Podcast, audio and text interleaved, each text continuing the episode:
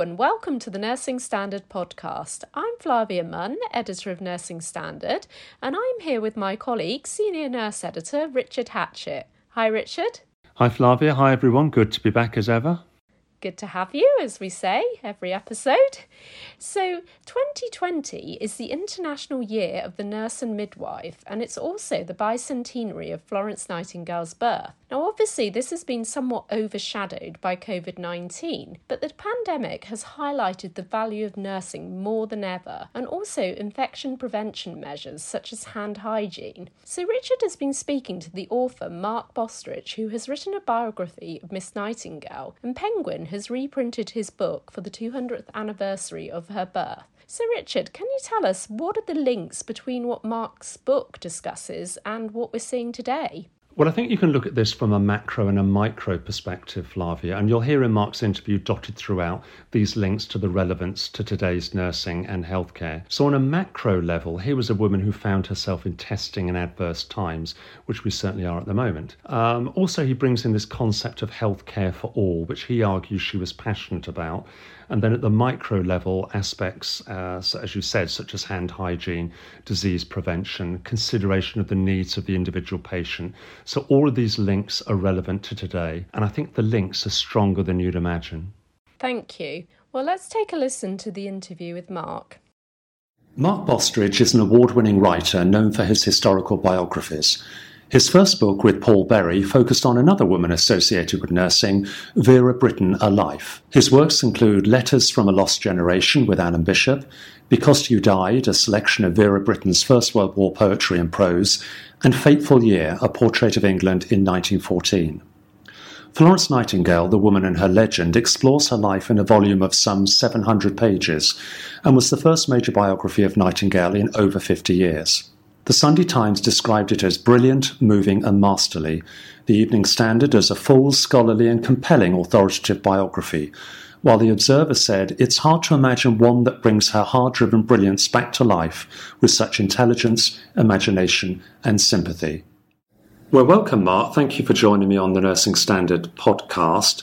The question I've always wanted to ask you is um, Florence Nightingale was an inveterate writer of, of letters and correspondence and so forth. Uh, so I imagine there's a huge amount of material related to her, probably generated by her. How on earth did you manage to bring her back to life with so much material over such a large um, uh, number of resources? Well, yes, you're right. I mean, a conservative estimate said there's something like 14,000 letters from Nightingale in existence, and I'm sure that's a severe underestimate. Um, so it was always very um, off-putting when I let me put it that way when I started, um, and in fact, for a couple of years, I I found it just so overwhelming that I decided I wasn't going to do it and I was going to write something else. Um, the problem with Florence Nightingale is that although there are, had been other biographies, obviously, there hadn't been a proper, properly documented one. In other words, there wasn't a biography before mine where you could go to a quotation from something Nightingale had written and find out where it came from because there were no annotations. Um, the thing that really brought the subject alive to me in the end was going to Claydon House, to the archive there, which um, was the house uh, where Florence Nightingale's sister Parthenope lived. Parthenope Nightingale married um, Sir Harry Verney, and went to live at Claydon House, which you can still visit. It's, it belongs to the National Trust. Um, and Nightingale spent a lot of time there in the latter part of her life. And what Claydon has is the most extraordinary archive of not only Nightingale letters about her family, but also letters from other members of her family about Nightingale. And that was what really gave a different perspective that everything that I took in wasn't necessarily coming from Nightingale herself. It was often written by people who'd known her very well, um, writing about her, and that, that brought a whole new dimension to the subject, which was very exciting. And had it not been for that, I don't think I'd have ever got through everything. Can you tell us a little bit about her background and perhaps how that shaped her future endeavours for those who, who don't know her roots, really? She was born in May 1820 on the outskirts of Florence, where her parents were on their honeymoon tour of Europe after the Napoleonic Wars. They had a daughter who'd been born in Naples the previous year, Parthenope, hence her name. Um, and Florence Nightingale was born in Florence and brought back to her father's Derbyshire estates when she was about a year old. And her family lived in Derbyshire during um, the three summer months, and for the rest of the time, they lived in a very large house in Embley, uh, which is now a school. Um, and West Wellow is where Florence Nightingale is buried, and that's not far away. Florence Nightingale was given a very good education by her father. Her father had been at Cambridge, and so she studied a lot of what um, a man of the era would have studied. She also early on showed um, a gift for mathematics, um, and in her late teens, early 20s, she had a special tutor for mathematics. The other really important influence, I suppose, on her early life is her religious philosophy, which she was formulating um, during her 20s.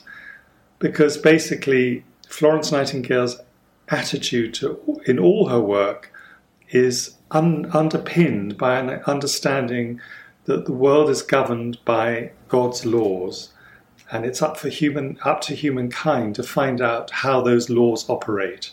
And when those laws break down, again, it's for mankind to step in and see what has gone wrong. So, in other words, it's a it's an active rather than a, than a contemplative life.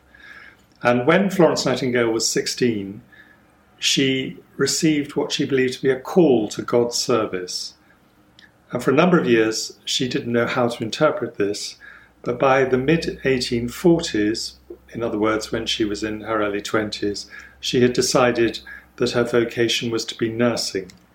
The problem was that nursing was not a respectable occupation for a woman of Nightingale's class, and therefore she had a struggle for a number of years with her family who wouldn't initially allow her to have any kind of training. Does that mean that her attitude to nursing, her philosophy of nursing, is shaped, as you said, by God's laws, um, uh, both in her life and in her nursing? That the nursing role was to uh, create some kind of balance with those laws? According to Nightingale, um, a good nurse has a good character. Mm. And in the context of the 19th century, that means she has a good religious character. You could argue that the religious uh, emphasis of Nightingale's um, idea of nursing is so strong that it, it puts many candidates off uh, in the 20th century, say, or as time goes on. But I suppose the application of Nightingale's philosophy to nursing is primarily empirical. In other words, observation, observing the patient, is the most important thing of all. And, and that is one of, for instance, one of the most important chapters in her best selling guide to notes on nursing, published in 1859, which is, is really um, directed at people looking after um, individuals at home, because of course most people were looked after at home and not in hospitals. So I wonder, Mark, how was she drawn into the nursing issue in the Crimea? Well, after a long struggle with her family, she was finally allowed to pursue this vocation for nursing. And she looked at hospitals, hospital conditions, and nursing methods in Germany and in France, as well as hospitals in, in Britain and in Ireland, actually. But finally, in 1853, she broke away from her family and became superintendent of the establishment for gentlewomen during illness, which was a small um, hospital nursing home for, as it says, distressed gentlewomen in Harley Street. Um, and she was there when the Crimean War broke out. The reason, primary reason she went off to Scutari and then to the Crimea was her connection with Sidney Herbert, who was the Secretary of State at war. The British government decided to send out nurses um, to, to the war zone because of the outcry at home and the lack of care that soldiers were receiving.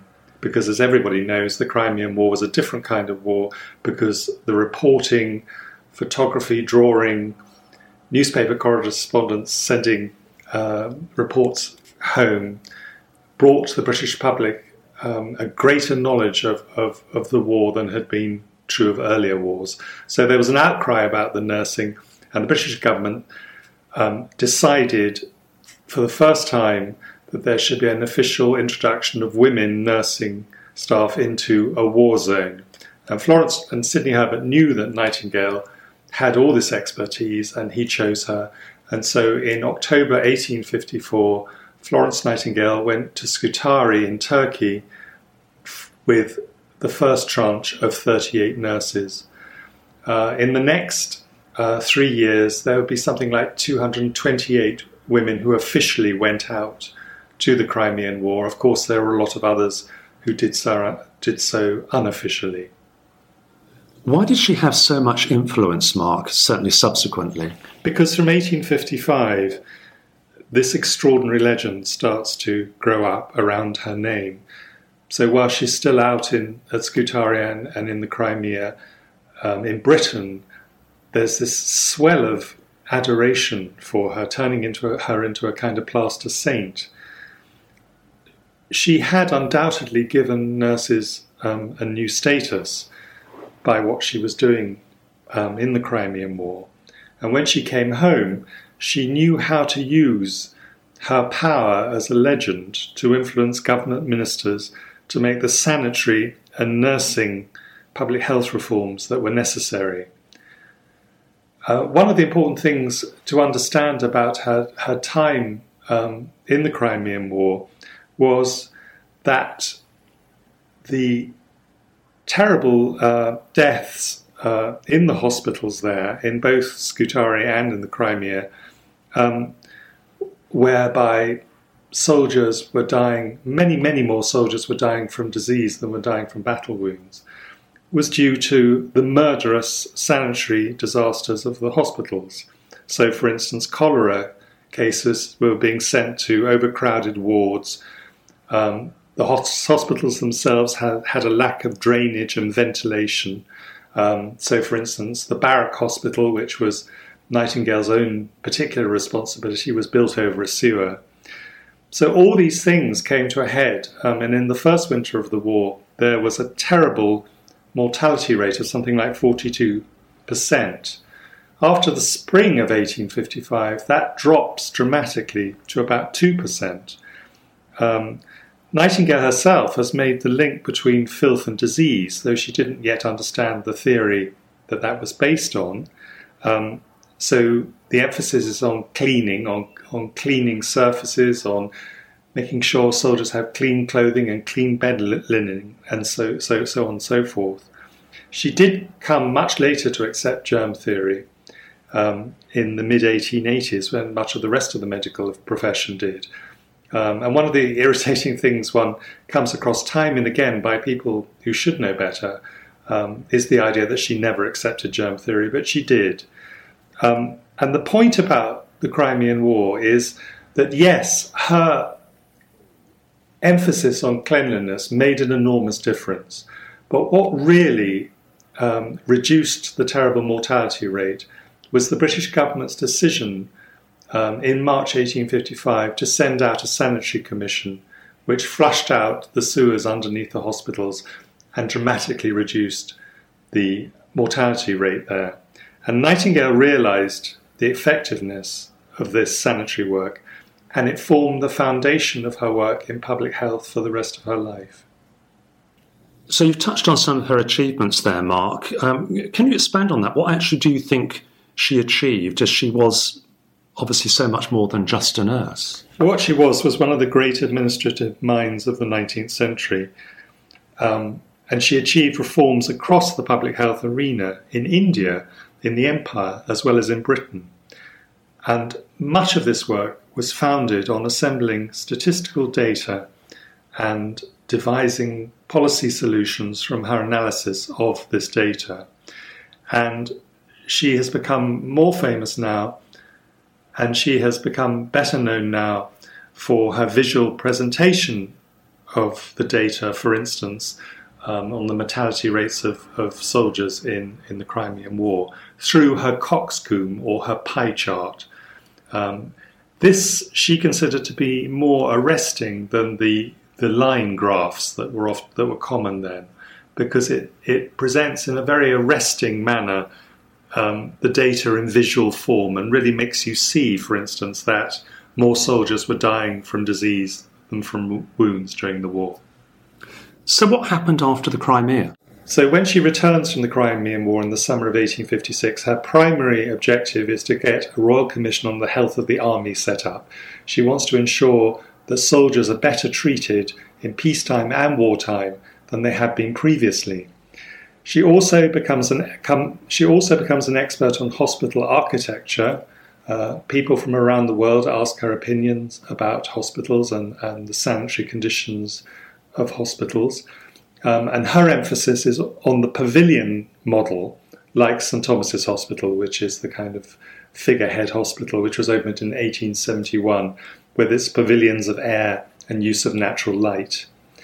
In 1860, her nursing school at St Thomas's was opened, the first secular nurse training school.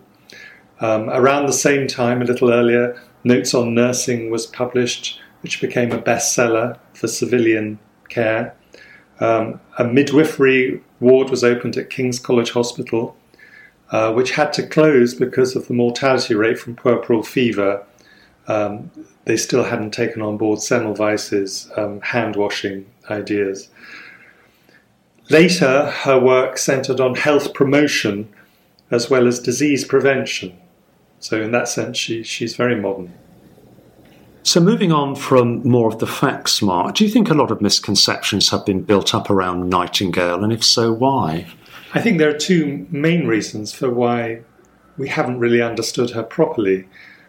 Um, the first is her own decision to go into seclusion when she returned from the war. So she worked away from the public spotlight, partly because she thought as a woman that was necessary, that she was better off influencing politicians from behind the scenes, um, partly because, of course, she was ill. So she largely worked in private, so people didn't really know what she was doing. Um, and when, towards the end of her life, she was given the Order of Merit, people were astonished that she was still alive. They'd assumed that she'd died years before. The other reason I think we misunderstand her is, is what she herself referred to as the, the ministering angel nonsense. Um, the idea that she was just this figure of legend floating um, among soldiers' bedsides, mopping brows. She, she thought that the public really wouldn't understand the complexity of her work. Um, and I think that that's had an unfortunate um, effect on impact on our later understanding of her. People still don't really understand that her most important work was done after the war that many of the lessons she learned from the disaster of the Crimean War contributed to to the work she did in nursing and in public health more generally. Um, but it's it's really important to understand what she does post 1856 to practically the end of her life, 1910. I mean, she's still working in the last decade of her life.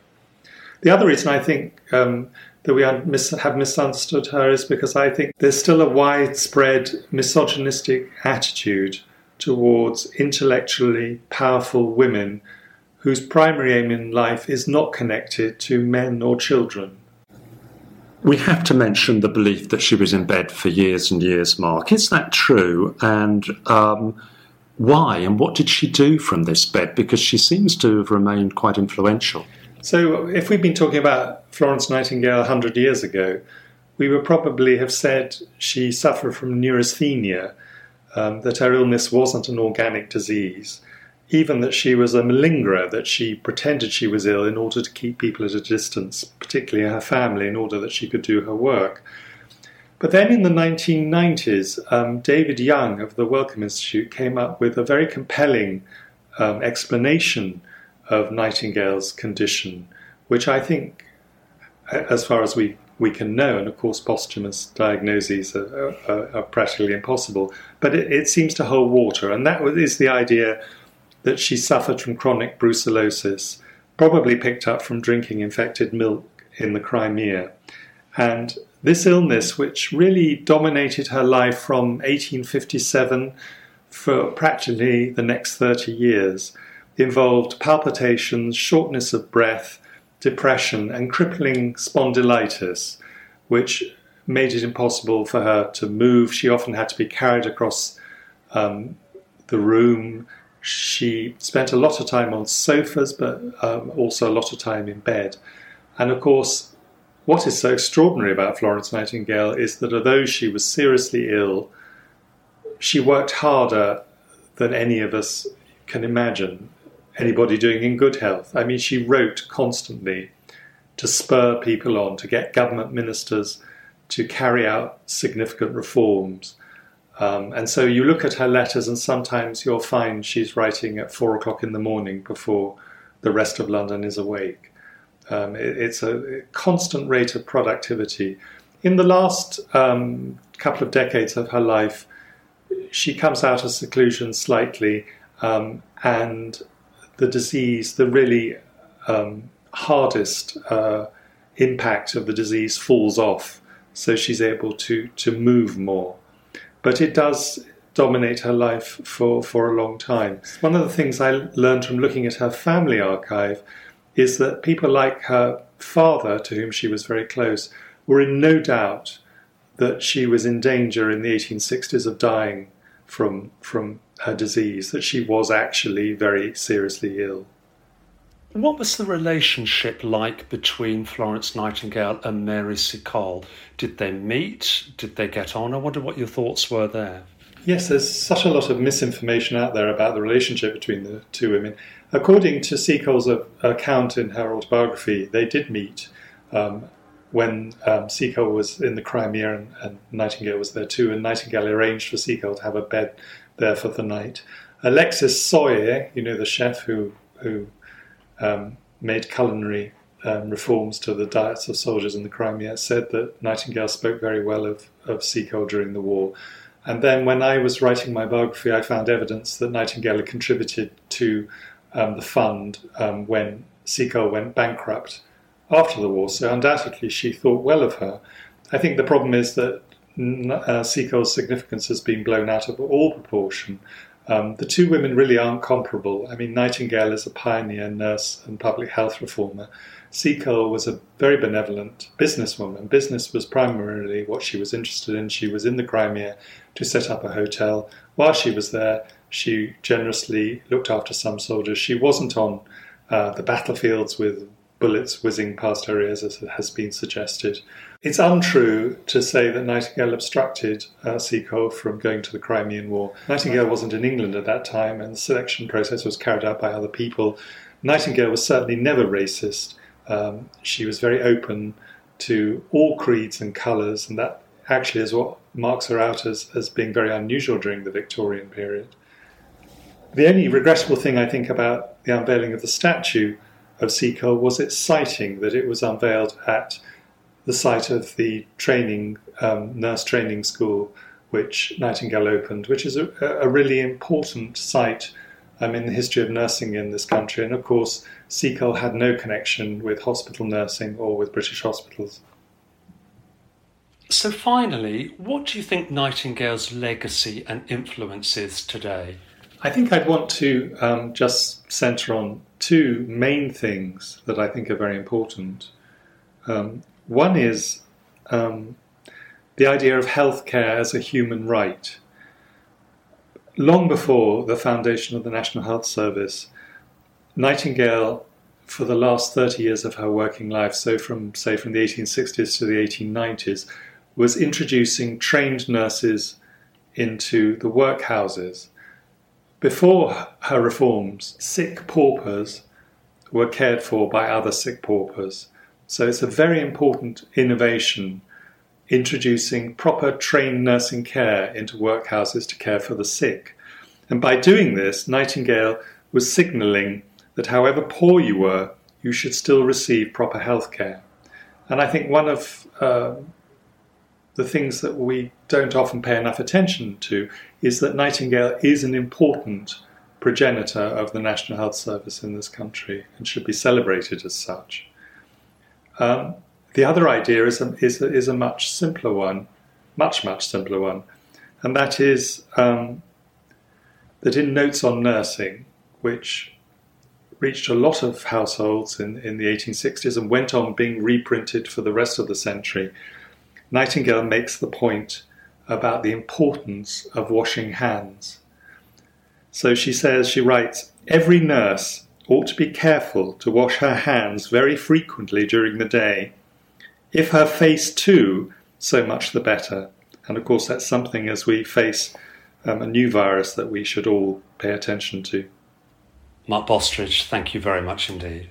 Well, thanks very much to Mark and also to Richard. That was a really fascinating interview with lots of intriguing points raised and areas also for further debate. Yes, I agree. That that has always been the joy of history for me. You're trying to reconstruct um, events and people when you weren't there. So there'll always be different viewpoints and different areas for debate. And I think that that is the good thing about our profession and also history. Absolutely. And of course, listeners can share their thoughts either via the story connected to this podcast, which they can find at rcni.com forward slash podcast, or you can make your feedback on social media. And as always, all the relevant links to this episode of the show and the series so far can be found at rcni.com forward slash podcast. Thank you very much for listening.